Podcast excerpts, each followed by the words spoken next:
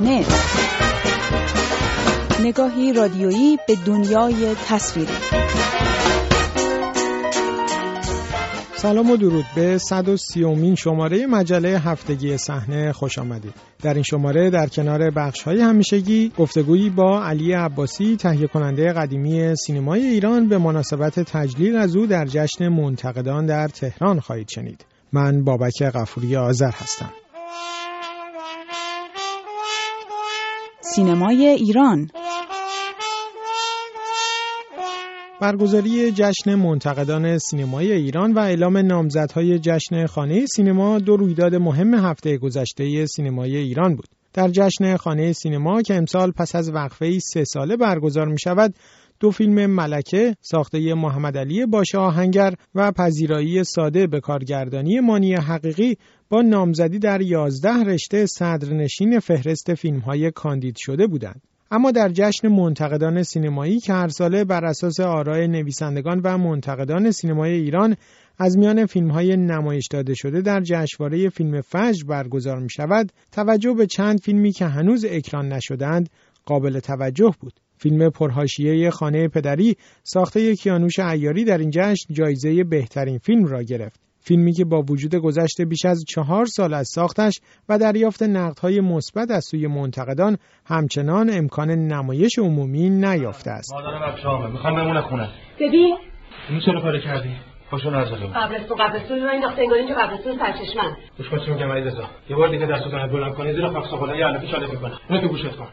در جشن منتقدان فیلم عصبانی نیستم هم جوایزی به دست آورد. از جمله دیپلم افتخار بهترین کارگردان برای سازندش رضا دورمیشیان و همچنین جایزه بهترین بازیگر مرد برای نوید محمدزاده. اما دیگر اتفاق مهم این جشن استقبال از صحبت‌های علی عباسی تهیه کننده قدیمی سینمای ایران بود که پس از خروج از ایران در دهه 60 مدت هاست که در فرانسه اقامت دارد. آقای عباسی در این جشن در صحبت‌هایی تأثیر برانگیز از اینکه به او اجازه فعالیت در سینمای بعد از انقلاب ایران داده نشد انتقاد و گلایه کرد. گلایه هایی که به نوشته رسانه های داخل ایران باعث ابراز احساسات حاضران و همدلی با این تهیه کننده فیلم هایی چون رضا موتوری، تنگنا و سوت دلان شد.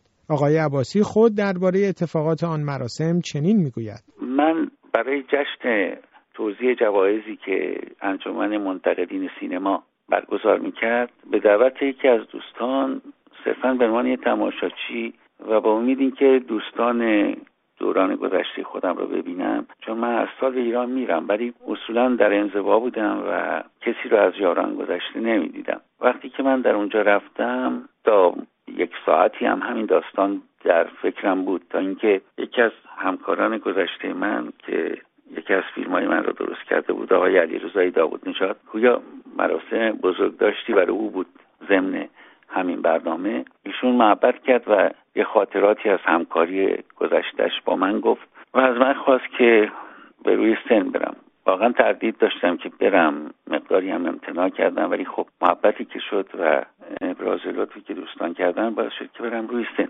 من یکی دو دقیقه از عشقی که به سینما داشتم و فیلمهایی که ساخته بودم مثل تنگسیر سوت دلان تنگنا و بیست چند فیلمی که به حال قابل توجیه بودند. صحبت کردم و علت قطع ارتباطم رو هم با سینما توی چند کلام توضیح دادم که در سال 67 جمعآوری فیلم ها نگاتیف ها پوزیتیف ها از دفاتر من جمله دفتر من باعث شد که من یک دوران خیلی تلخی رو در قربت داشته باشم. گفتن که این فیلم ها رو با آتش کشیدن. خب بعد گفتن بعد از 20 سال که فیلم های تو رو نسوزوندیم. ولی خب این آتش در دل من افروخته بود و این ملال همیشه در دلم جا داشت. همه اینها رو من در چند کلام گفتم که با محبت و مهر دستن در کاران حرفه مواجه بود. استقبال از حضور علی عباسی در جشن منتقدان این گمانه را تقویت کرده که شاید امکان فعالیت دوباره او در سینمای ایران ممکن باشد. خود او درباره درستی این گمانه ها چنین می‌گوید.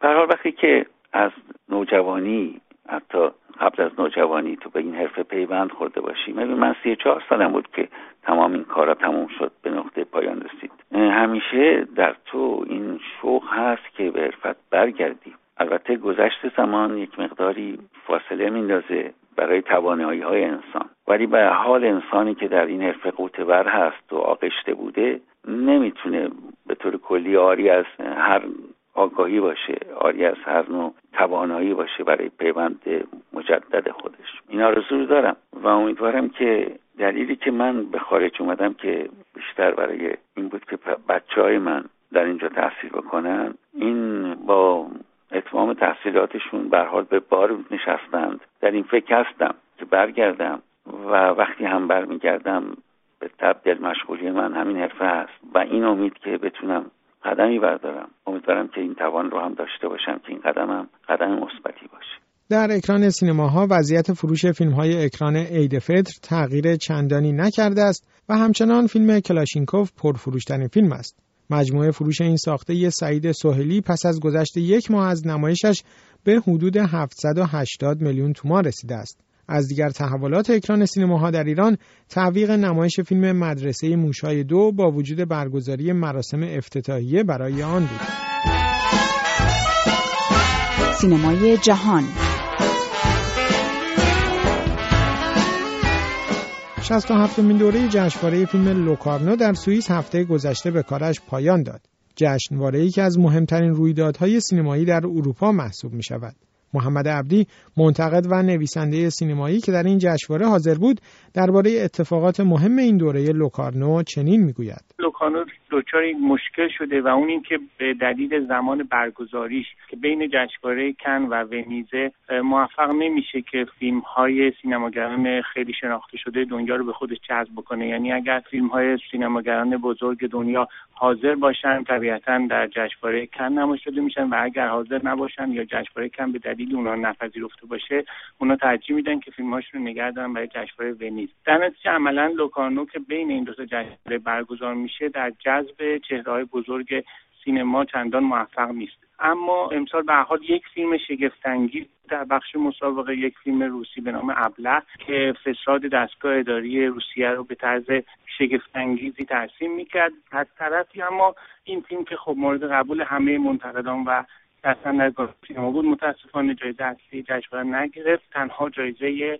بهترین بازیگر مرد رو دادن به این فیلم جایزه اصلی رو دادن به فیلمی از فیلیپین آنچه از پیش آمده یک فیلم پنج ساعت و نیمه که میشه گفت فیلم تجربیه و عملا چیز زیادی به سینما اضافه نمی‌کنه خیلی گسسته است با نماهای خیلی طولانی و تماشاگر رو خسته می‌کنه. در اکران سینماهای جهان این هفته قسمت دوم انیمیشن پرطرفدار چگونه اجدهایتان را تربیت کنید؟ 37 میلیون دلار دیگر در سینماهای خارج از آمریکای شمالی فروش کرد. تا مجموع فروشش با احتساب فروش 171 میلیون دلاری در آمریکای شمالی به 535 میلیون دلار در کل دنیا برسد. این در حالی است که اکران این فیلم در کشورهای شرق آسیا تازه شروع شده و انتظار می رود فروش این فیلم به رقمهایی بالاتر از این برسد.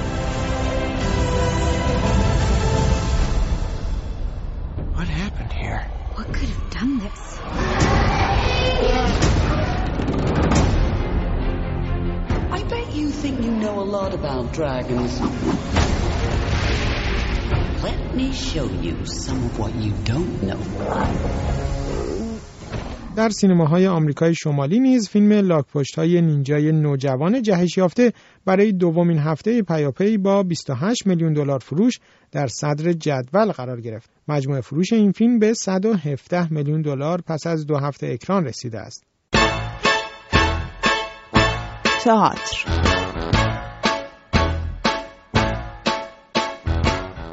تئاتر ایران با رونق گرفتن نسبی در ماهای اخیر با واکنشهایی از جانب برخی فعالانش در انتقاد از تقسیم ناعادلانه نوبتهای نمایش در سالن‌های مختلف روبرو شده است. قطب الدین صادقی از کارگردانان و بازیگران سینما و تئاتر به تازگی در اظهار نظری بدون نام بردن از برخی چهرههای شناخته شده از اینکه آنها در ماههای اخیر فرصت اجرای چندین نمایش به صورت پیاپی را داشتند انتقادهای شدیدی کرده است به نظر می رسد اشاره های آقای صادقی به کارگردانانی چون محمد رحمانیان و محمد یعقوبی باشد که در ماهای اخیر چند نمایش را به تناوب به روی صحنه های سالن های مختلف بردند. از تحولات دیگر در هفته اخیر اعلام اجرای نمایش مردی برای تمام فصول به کارگردانی بهمن فرمانارا در آبان ماه در تالار وحدت بود. آقای فرمانارا بارها از علاقهش به اجرای این نمایش با بازی رضا کیانیان صحبت کرده بود که هر بار به دلایلی امکان اجرای آن فراهم نمی‌شد اما حالا